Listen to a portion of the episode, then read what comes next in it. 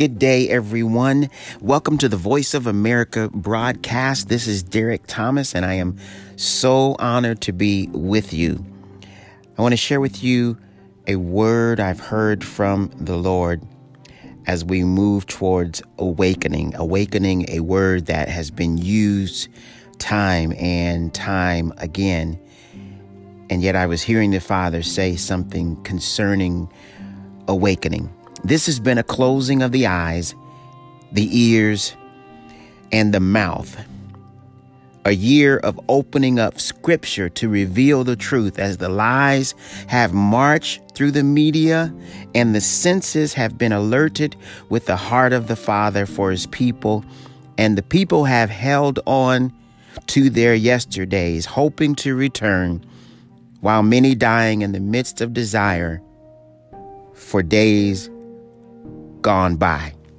There are groups within the body of Christ, some conscious, some unconscious, some unconscious, conscious, and some conscious, conscious.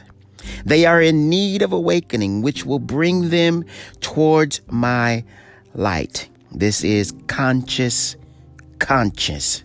My light brings revelation where there was former darkness. All things hidden become revealed, and the lost become found. The debating and the combative spirit of rebellion is completely washed out. No more darkness. Darkness is unconsciousness. My people need to hear revelation that penetrates their heart, their mind, because it sees and it hears by the Holy Spirit. Speak truth and blinded eyes will be awakened.